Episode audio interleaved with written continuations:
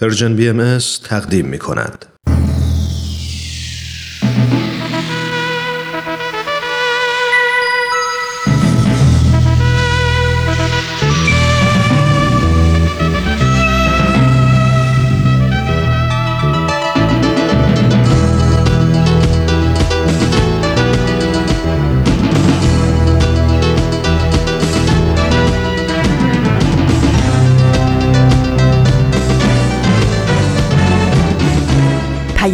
دوست.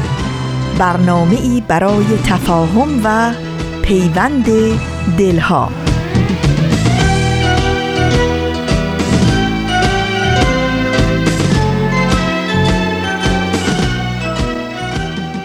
دوستان خوبم خانم ها و آقایون روز و شبتون بخیر. خوش اومدید به یه قسمت دیگه از مجموعه سشنبه های نقره ای از رادیو پیام دوست.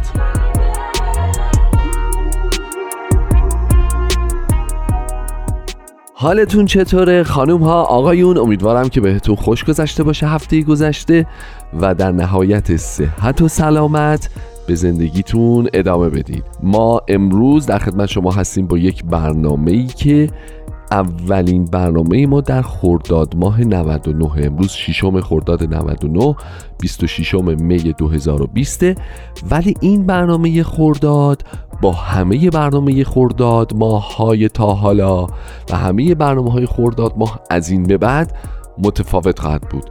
چرا شد تا دقایق دیگه بهتون میگم.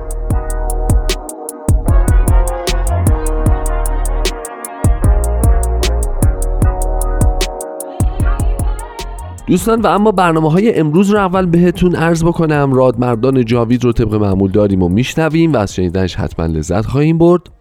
و امروز میزبان آخرین قسمت از فصل چهارم مجموعه سپر سخن خواهیم بود. سپر سخن برنامه جذاب و مورد علاقه شما امروز فصل چهارمش به پایان می‌رسه. اما اینکه چرا امروز ما یک برنامه ویژه خواهیم داشت دلیلش خیلی ساده و مشخصه. همه بچه های نقره ای می‌دونن این قضیهش چیه. قضیهش چیه؟ قضیهش این هستش که امروز ششم خرداد دیگه خیلی ساده است. خیلی هم چیز عجیب غریبی نیست. شیش خرداد یکی از روزهای خرداد ماهه. ولی با بقیه روزهای خرداد ماه تفاوتهایی داره. به من اطمینان کنید دلیل دارم که میگم. شما بهتر از من می‌دونید. تو ایران باستان ما دوازده ماه داشتیم مثل تقویم الانمون. منتها این روزهای ماه ها هر کدوم یه اسمی داشته. بعد توی هر ماه اون روزی که رو اسم روزش با اسم ماه یکی می شده رو جشن می گرفتن مثلا روز تیر از ماه تیر روز آبان از ماه آبان روز فروردین از ماه فروردین. حالا امروز چه روزیه؟ امروز روز خورداد از ماه خورداده به به به به تو ایران باستان همچین روزی رو جشن می‌گرفتن. چراش رو چراش رو که دیگه با هم صحبت کردیم ولی راجع به اینکه چه جشنی می‌گرفتن و چی کار می‌کردن و از چه لحاظ براشون اهمیت داشته و خوب بوده و جذاب بوده و به به و چهچه و ایناش رو تا دقایق دیگه بهتون میگم. راجع به این ماجرا باز لازمه که با هم دیگه امروز صحبت بکنیم. مطابق فکر کنم که بهترین موقعیتی که الان بریم یه قسمت دیگه از رادمردان جاوید رو به اتفاق بشنویم برگردیم و بعد راجبش باز با هم صحبت بکنیم.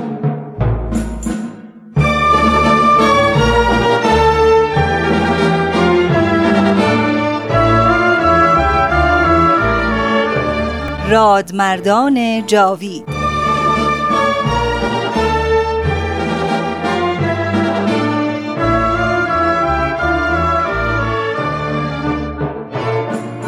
و اما در این ظهور ازهر و سلطنت عزما جمعی از علمای راشدین و فضلای کاملین و فقهای بالغین از کأس قرب و وسال مرزوق شدند. و به عنایت عزما فائز گشتند و از کون و امکان در سبیل جانان گذشتند. همه اینها محتدی و مقر و مزعن گشتند برای آن شمس ظهور به قسمی که اکثری از مال و ایال گذشتند.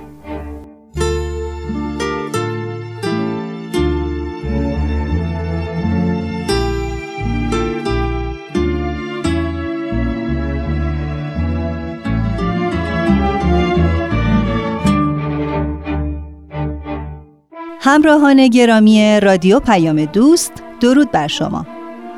من ترانه هستم و امروز هم به اتفاق همکارانم بخشی دیگر از مجموعه رادمردان جاوید را به شما تقدیم می کنم برنامه ای که به بررسی شرح احوال تعدادی از علما و روحانیونی می‌پردازد که همواره در جستجوی حق و حقیقت بودند و به خود اجازه ندادند که جاه و مقام و ثروت و مکنت مانع رسیدن آنها به سرچشمه حقیقت شود.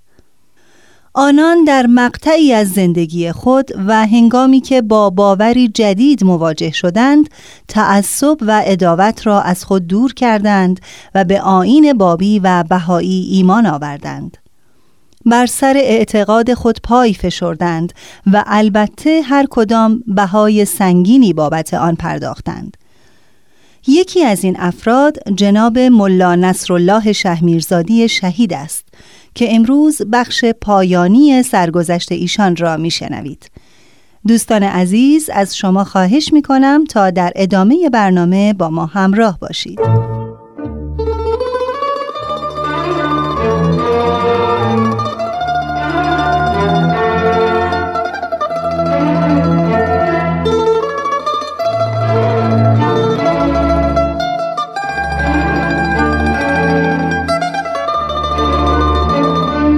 عزیزالله سلیمانی محقق بهایی و نویسنده مجموعه کتابهای مسابیه هدایت می نویسد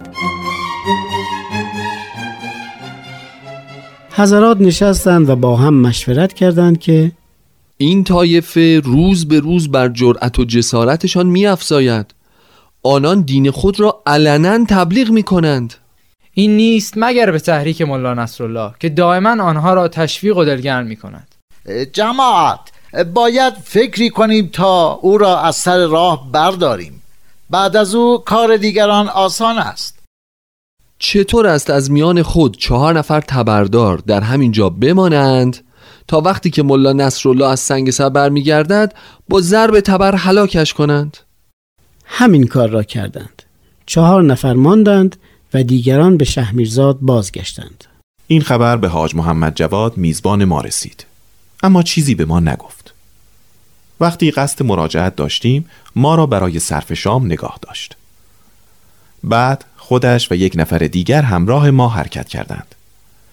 قبل از آنکه به دربند برسیم به بهانه ای آن شخص را به دربند فرستاد تا ببیند آن تبرداران خوابیدند یا نه. او هم بازگشت و خبر داد که آنان بیدارند. حاج محمد جواد به ما گفت دوستان در باغ پایین انگورهای خوبی هست. تا از آن انگورها نخورید نمی رویم. حاجی این وقت شب چه وقت انگور خوردن است؟ نمی شود باید پیاده شوید و از این انگورها میل کنید. خلاصه که مدتی ما را معطل کرد. ضمنا به طور مخفی مرتبا از حال تبرداران خبر می گرفت تا آنکه با خبر شد آنان خوابیدند. خب چطور بود؟ پسندیدید انگورهای باغ را؟ آری حاجی جان خیلی عالی بود. خب دیگر برویم تا دیرتان نشود. حالا که پیاده شدیم بمانیم تا صبح برویم. نه بهتر است برویم. صبح باید این اسبها در سنگ سر باشند. و خلاصه که به این تدبیر ما را به شهمیرزاد رساند.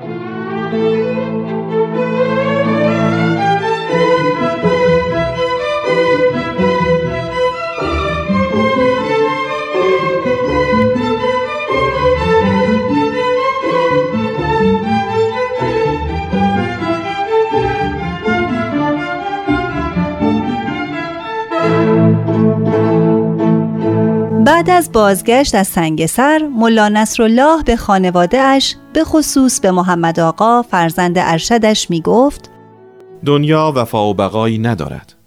انسان باید در موقع نزول بلایا صبور و شاکر باشد و وقتی مصیبتی رخ داد شکیبایی پیشه کند.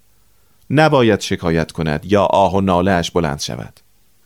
صحبتهای پدر دل ما را به درد می آورد من اصرار می کردم که پدر جان اگر احتمال خطر است بگویید تا فامیل را جمع کنم. همه مسلح می شویم و شما را از چنگ دشمنان نجات می دهیم خیر شما به کار و حال خود باشید.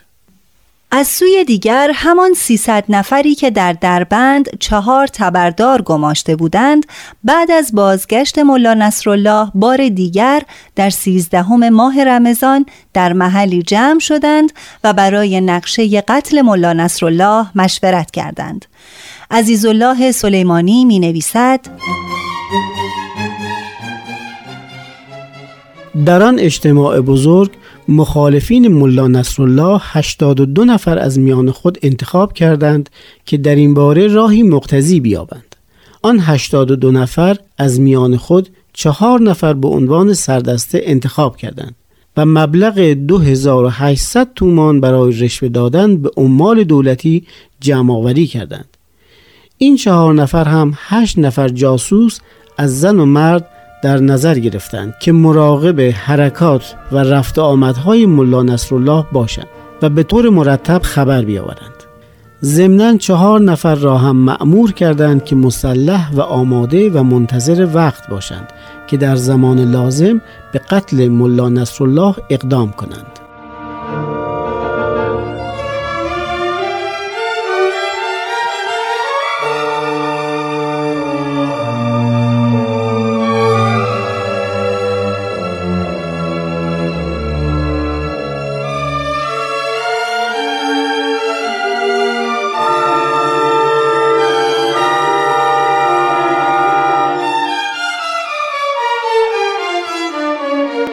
هشتاد نفر از هشتاد و دو نفری که به عنوان زبدگان انتخاب شده بودند قرآن آوردند و مهر بر آن زدند که این کار را انجام دهند و الا نزد خداوند مسئول و پاسخگو باشند. همچنین لعنتنامه ای نوشته بودند به این مضمون که هر که از این معاهده تخلف کند مانند ابوبکر و عمر و عثمان باشد و در قیامت با یهود و نصارا محشور شود. اما دو نفر دیگر یعنی شیخ محمد حسین و میرزا آقای پهلوان از این تعهد خودداری کردند. بعدا شیخ محمد حسین خواهرزاده خود را نزد من فرستاد و قضایا را خبر داد و خواهش کرد که مراقب خود باشم. میرزا آقا پهلوان هم داماد مرا مطلع کرد و سفارش نمود که مواظب باشد و خود را حفظ کند. من هم از هر دو تشکر کردم و گفتم من مدت هاست که با خدای خود در راز و نیازم و انتظار چنین روزی را می کشم. ضمنا نامه مفصل شامل دلایل و براهین نوشتم و نزد شیخ محمد حسین فرستادم و از او خواستم تا این نامه را در محضر آن 82 نفر که بر قتل من هم پیمان شده اند بخواند.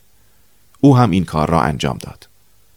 در آنجا گفته بودند که انصافا مطالبش درست است ولی چه کنیم که قرآن مهر کرده ایم و باید او را بکشیم و الا به عذاب الهی گرفتار می شویم. نهایتا هشت جاسوس و چهار مسلح آماده کار شدند. محمد آقا پسر ملا نصرالله می‌گوید چندی بود که قسمتی از دیوار خانه ریخته بود. به پدر می‌گفتیم که باید آنجا را درست کنیم. حالا باشد. بعدا درست می شود 26 ماه رمضان 1333 هجری بود. پدر صبح از منزل بیرون رفت و نیمی از اقوام خود را دیدن کرد. به منزل بازگشت. همان روز پرسید گندم ها رسیدند یا نه؟ هنوز دو سه روزی کار دارد. عیبی ندارد. همین امروز درو کنید و به منزل بیاورید. چه عجله است پدر جان؟ می‌خواهم در منزل مقداری آزوقه باشد. اگر گندم امروز دست نداد قدری برنج تهیه کنید. خلاصه که فردا هم همین سفارش ها را تکرار کرد و به دیدار بقیه اقوامش رفت. ظهر به منزل بازگشت. طرف عصر دو ساعتی به غروب مانده به مادر گفت شام مرا بیاورید. حالا چه وقت شام خوردن است؟ هنوز شب نشده امروز می‌خواهم زودتر شام بخورم آقا بی موقع شام خواست همیشه تنها غذایش را میل می کرد. اما آن روز از محمد آقا که هنوز بیمار بود و بستری خواست که با او شام بخورد. محمد آقا اشتها نداشت اما امر پدر را اطاعت کرد و با او همکاسه شد. از خانه دخترم خبر آوردند که درد زایمانش آغاز شده. ناچار به آقا گفتم و او هم مرا روانه کرد. من هم رفتم.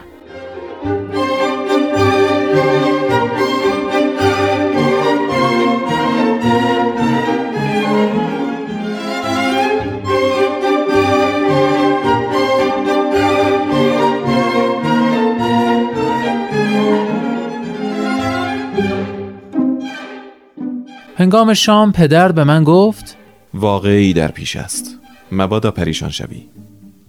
نمی‌دانستم چه بگویم. غروب نشده بود که از طرف محفل روحانی بهاییان که همان شب منزل ملا علی برگزار شده بود آمدند و گفتند که محفل برای امر مهمی او را طلبیده. خواهش دارم امشب مرا معاف کنید. آن شخص بازگشت اما دوباره آمد که محفل به وجود شما احتیاج دارد. پدر این بار هم عذر آورد. گفتم پدر جان چرا نمی روید؟ آنها به مشورت با شما نیاز دارند. نمی‌خواهم نعشم در کوچه بیفتد. اگر چنین است اگر چیزی می‌دانید می‌روم فامیل را خبر می‌کنم. باید سنگر ترتیب دهیم. خیر لازم نیست. باید به قضای الهی راضی شویم.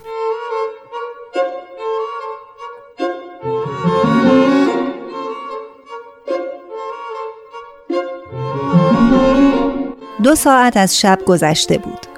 ملا نصرالله و دو پسرش هر کدام در بستر خود خوابیده بودند. ناگهان صدای تیری بلند شد.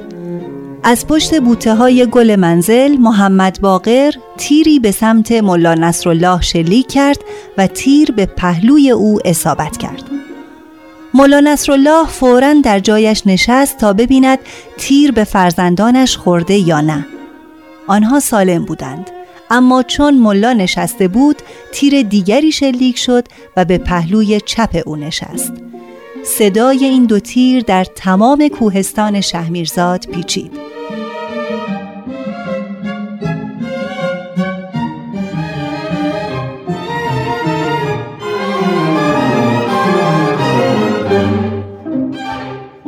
اولین کسی که به بالین ملا نصرالله حاضر شد آقا زین العابدین مؤمنی نوه عموی او بود که همان روز ملا نصرالله به او گفته بود مرا امشب خواهند کشت.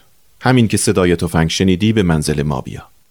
محمد آقا فرزند ملا نصرالله می‌گوید بعد از تیر دوم پدر سر به بالین گذاشت و شروع به تلاوت ادعیه و مناجات کرد. کم کم مردم جمع شدند. شبانه جراحی آوردیم. او هم قدری دستکاری کرد و گفت گلوله بیرون آمده. پولی گرفت و برگشت. اقوام دوروبر او جمع شده بودند و گریه و زاری می کردند پدر در حال احتضار بود اما آنها را دلداری می‌داد و با خدا مناجات می کرد تا اینکه هنگام اذان صبح روحش به عالم بالا شتافت.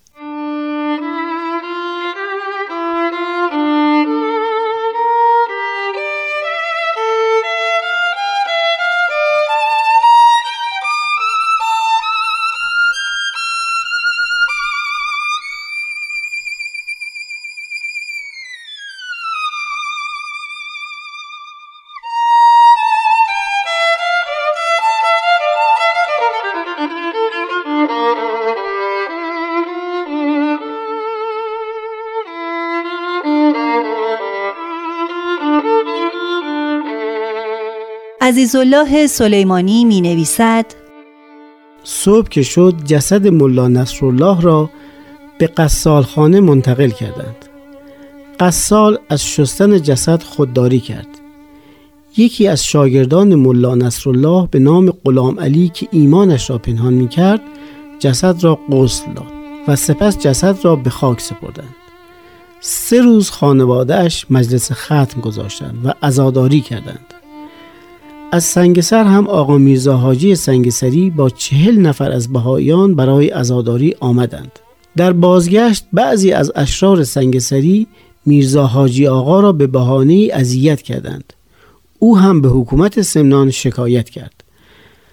محمد آقا هم به خاطر قتل پدرش به حکومت تظلم کرد. خبر این واقعه به حاکم سمنان رسید.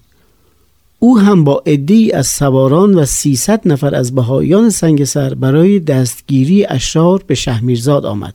اما اشرار با هم متحد شدند و مقاومت نمودند. حاکم هم بدون آنکه نتیجه بگیرد با سوارانش بازگشت. بهایان سنگسر هم به محل خود بازگشتند.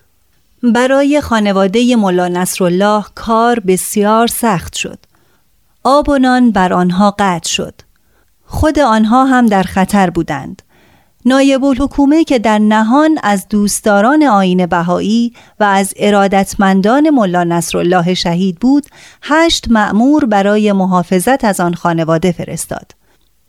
مأمورین شب اول و دوم با ترس و لرز کشیک دادند اما شب سوم از شدت ترس حاضر به انجام مأموریت نشدند. میرزا حاجی آقای سنگسری می‌گوید حکومت نتوانست عاملین قتل ملا نصرالله را شناسایی و مجازات کند. اما هر کدام از آنها به ترتیبی به جزای عمل خود رسیدند. محمد باقر قاتل ملا نصرالله هنگامی که تیر دوم را به سمت او شلیک می کرد دستش مجروح شد و درست یک سال پس از توطعه عاملین در سیزده ماه رمضان یعنی همان روزی که اجتماع 300 نفری اهالی شهمیرزاد تشکیل شده بود در حالی که به مرض سخت و زشتی مبتلا شده بود و هیچ کس رغبت ملاقات با او را نداشت از دنیا رفت.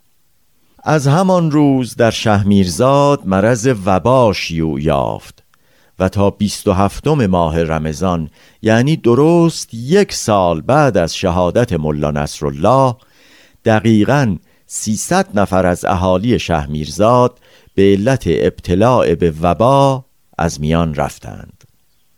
سال بعد از آن روز سیزده ماه رمضان قحطی در شهمیرزاد شروع شد و اهالی شهر مجبور شدند آن 2800 تومانی را که دو سال قبل برای قتل ملا نصرالله جمع کرده بودند آزوقه بخرند و جیره بندی کنند و صرف اهالی نمایند. به گفته اهالی بعد از شهادت ملا نصرالله خیر و برکت از میان آنان برداشته شد.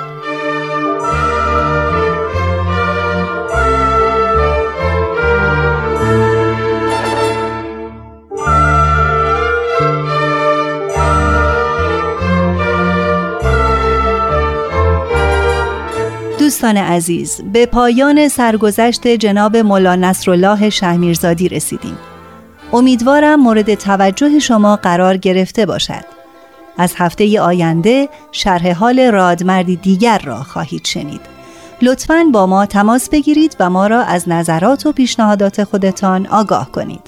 تلفن ما 201 703 671 828 آماده دریافت اظهار نظرهای شماست. تا برنامه بعد بدرود.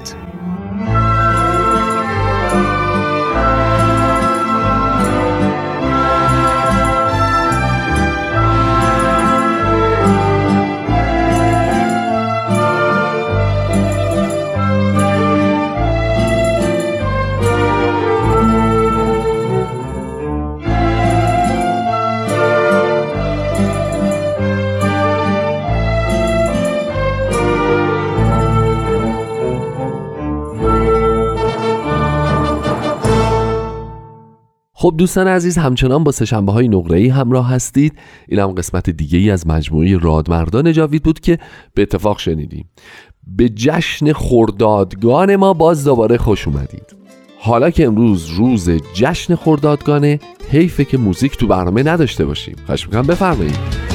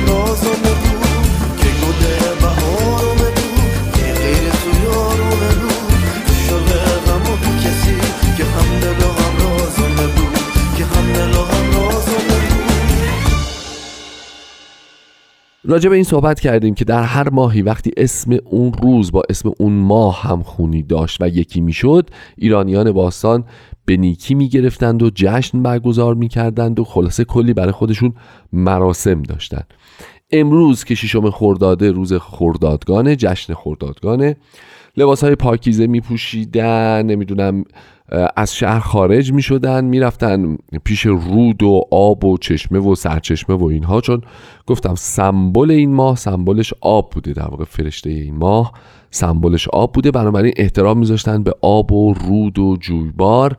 می‌رفتن اونجا. کنار به قول معروف رود و جوی و آب و نهر و اینها بسات پهن می‌کردن و خلاصه یک روزی رو همگی دور هم جشن می‌گرفتن و به شادی برگزار می‌کردن. تو بعضی از روایات میگن که تو بعضی از کتاب ها نقل می‌کنن که از این ماجرا استفاده می‌کردند و به هم آب میپاشیدند و آب بازی هم می‌کردند. ولی در واقع جشن آب بازی مال تیره در واقع تیرگان. روز آب بازی تو ایران باستان بوده که ما الان گاهی وقتا بدمون نمیاد که تعمیمش بدیم به روزهای دیگه ای سال.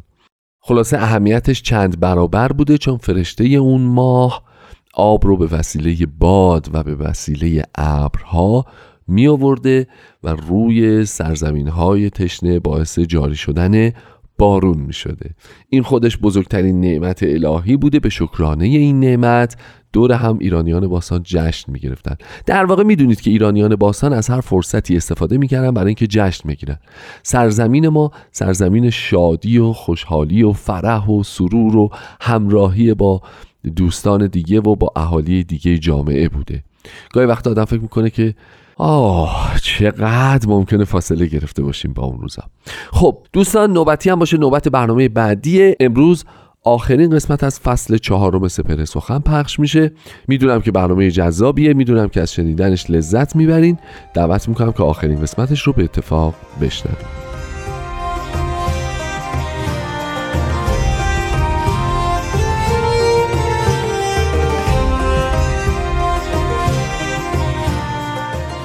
سپهر سخن فصل چهارم.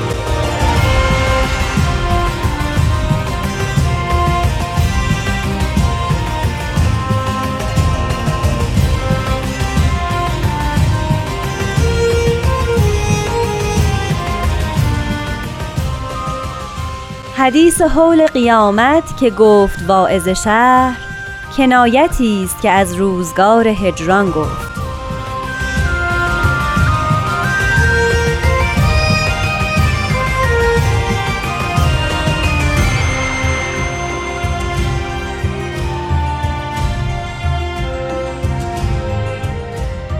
شنوندگان محترم درود به شما. من نیوشا رات هستم و شما در حال شنیدن آخرین قسمت از فصل چهارم سپهر سخنید. با من و استاد بهرام فرید همراه باشید لطفاً.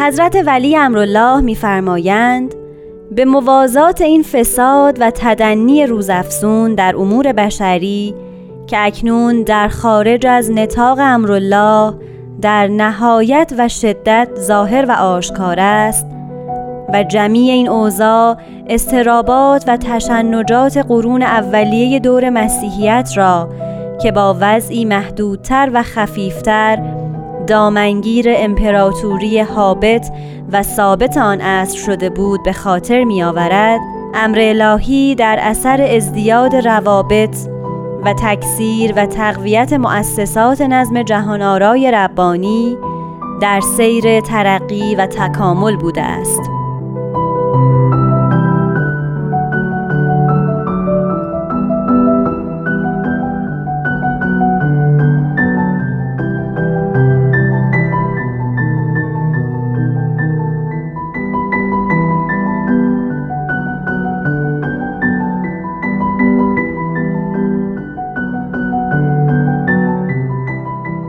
دوستان فرزانه و فرهیخته و محترم برنامه سپهر سخن.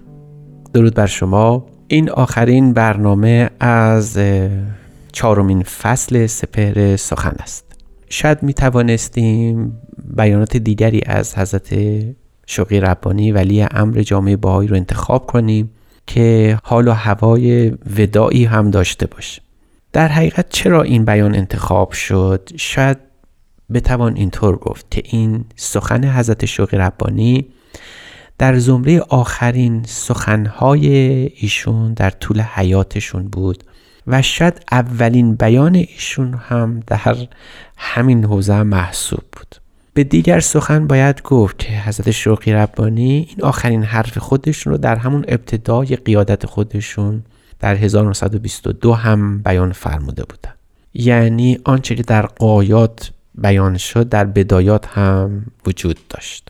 حضرت شوقی ربانی در این بیان تو گویی که بر قله کوهی ایستادن و از یک موقف بسیار بلند یک چشمانداز وسیع رو دارن مشاهده می‌کنن و برای ما اون رو تصویر کردن. دائما باهایان عالم و عموم اهل عالم رو به وجود دو جریان متذکر می‌کنن. این دو جریان به موازات هم در حال گسترش و پیشروی است.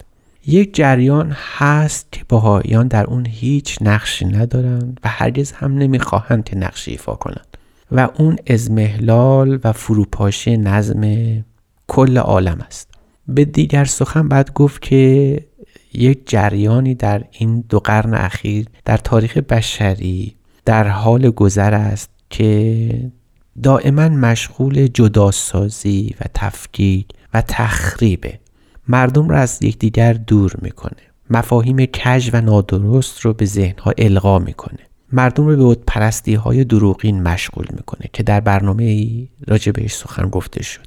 مردم رو دائما به فراخانی نفس دعوت می‌کنه. دائما انسانها رو به پرستش خیشتن خیش دعوت می‌کنه. جوامع رو به جنگ ها سوق میده. تنها راه حل رو نزاع می‌دونه. این جریان جریان فسادی است که در عالم حتی به حوزه اخلاق سر می‌زنه. اخلاق انسانها رو تدنی میده. تو گویی از منزلت انسانی کم می‌کنه. ما رو با توحش بیشتر آشنا می‌کنه. ما رو با خشونت عجین می‌کنه.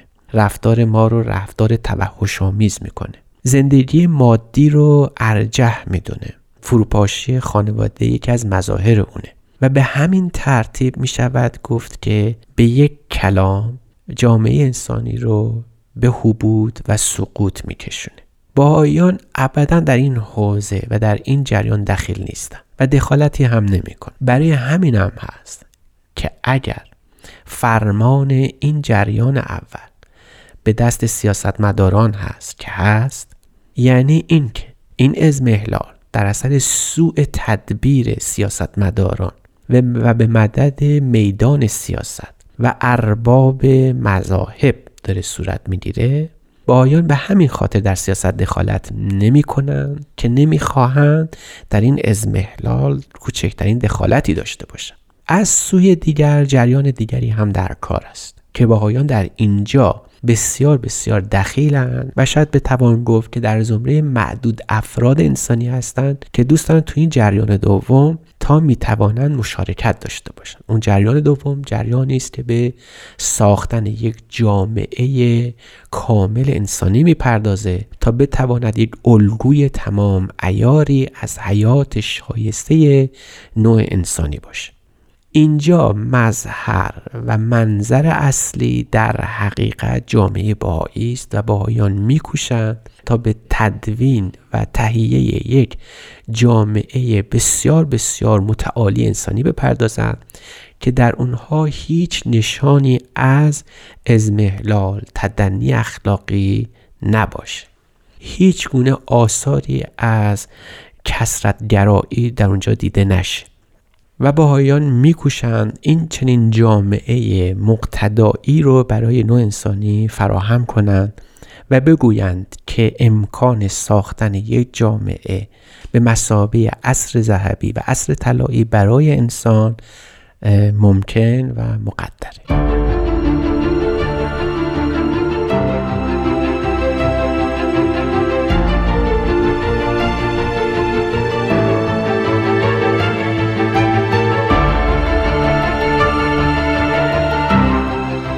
دوستان عزیز پیرامون بیان حضرت شوق ربانی سخن گفته شد. دریافتیم که ایشون از همون ابتدای قیادت خودشون بر مسند ولایت تا انتهای اون در طول 36 سال به بیان دو جریان در تاریخ بشری اشاره فرمودن.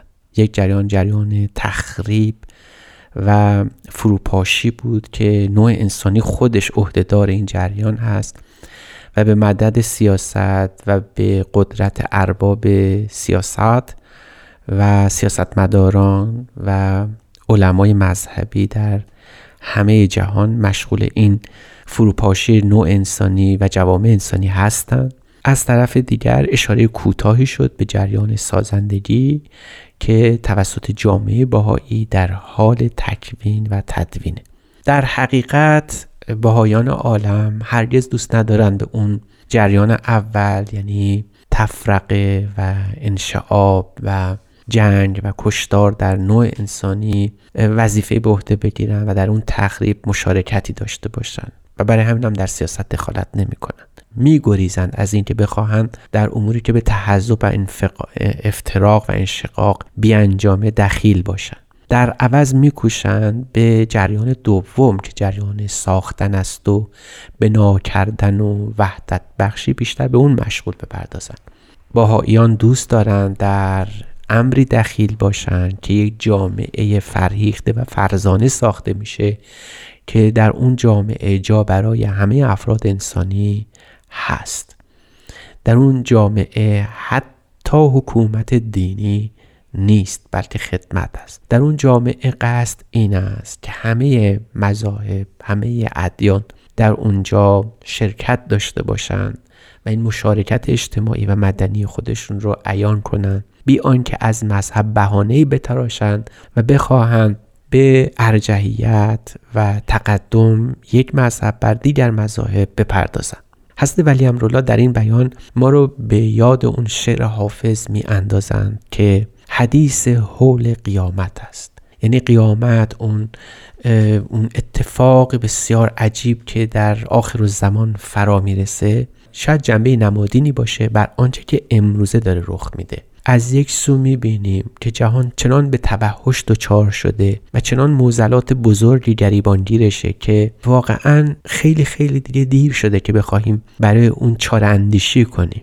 شاید بشه گفت که در سه مسئله بشر به قیامت خودش رسیده. یکی مسئله جنگ و سایه شومی که بر سر همه ما انداخته. مسئله دوم اون بلا است ما بر سر کره خاکی خودمون اون زیست محیط خودمون اووردیم و اون رو به طرز فجیعی دچار بیماری کردیم و در واقع میشه گفت کره زمین ما رو به احتضار گذاشته. و مسئله سوم که خیلی هم درگیرش هستیم و اون سیطره عمیقی است که تکنولوژی بر زندگی ما انداخته و حیات انسانی ما رو تهدید می‌کنه.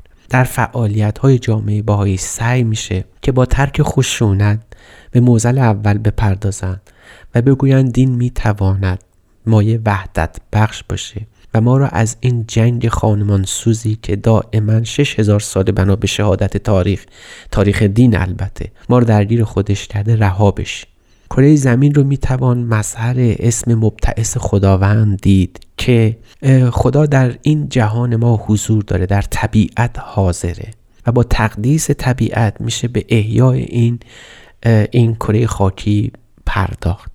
و عاقبت این است که ما می توانیم بگوییم که تکنولوژی یا فناوری در استخدام روح انسانی است نه فائق بر روح انسانی. هرچرا که از علم و تکنولوژی به زندگی ما آمده برای تعالی بخشی اخلاق انسانی و استعلاء روح انسانی آمده. اگر قرار باشه که هر چیزی از شن و منزلت انسانی بکاهد و اون رو به مقام حیوانی در بیاره و اون رو به یک جامد و یک شیء تبدیل بکنه به تعبیر فیلسوفان امروز اون رو می‌توان کنار گذاشت. می‌توان اون رو دو مرتبه به صورت دیگری در آورد که به جای این که بر ما حکومت بکنه و فائق بر ما باشه در استخدام روح انسانی و اخلاق ما قرار بگیره. باهایان مشغول ساختن یک جامعه ای هستند که شایسته, شایسته هر انسان و مهمتر از اون شایسته روح انسانی باشه. به این امید که برنامه سپهر سخن هم که در این بخش در این فصل تمام میشه بتواند کمکی باشه در ساختن یک چنین جامعه ای ما با این برنامه با شما خدافزی می‌کنیم تا فصل دیگر از برنامه سپهر سخن.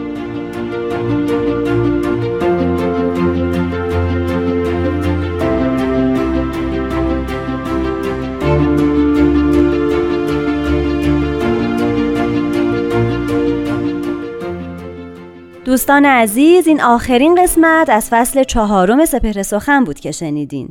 در این آخرین قسمت من نیوشا راد به اتفاق استاد بهرام فرید و تهیه کننده برنامه پارسا فنایان روزگاری آرام و شاد همراه با سلامتی براتون آرزو می‌کنیم. خدا نگهدار.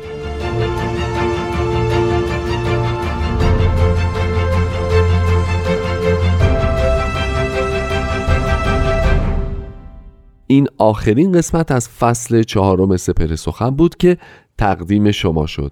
برنامه که می‌دونم خیلی مورد توجهتون قرار گرفته بود. از نیوشا راد همکار خوبم از استاد بهرام فرید عزیز تشکر می‌کنم به خاطر زحماتشون و امیدوارم که به زودی سری جدید این برنامه تدارک دیده بشه و تقدیمتون بشه. دوستان به دقایق پایانی برنامه امروز رسیدیم. امیدوارم هر جا که هستید همیشه تو دلتون جشن و سرور برپا باشه. اینها این مراسم این اعیاد شاید شاید شاید همش بهانه‌ای بوده برای اینکه ماها یا ایرانیان بیشتر دور هم باشن بیشتر با خانواده اوقات رو سپری بکنن بیشتر به جشن و سرور بپردازن و روزهایی رو فارغ از غم دنیا و اتفاقات و خبرهای بد و حوادث ناگوارش بتونیم با هم سر بکنیم. ما همینو به فال نیک می‌گیریم در دل شادیم و این شادی رو تلاش می‌کنیم که با همدیگه قسمت بکنیم. ممنونم که با این برنامه همراه بودید.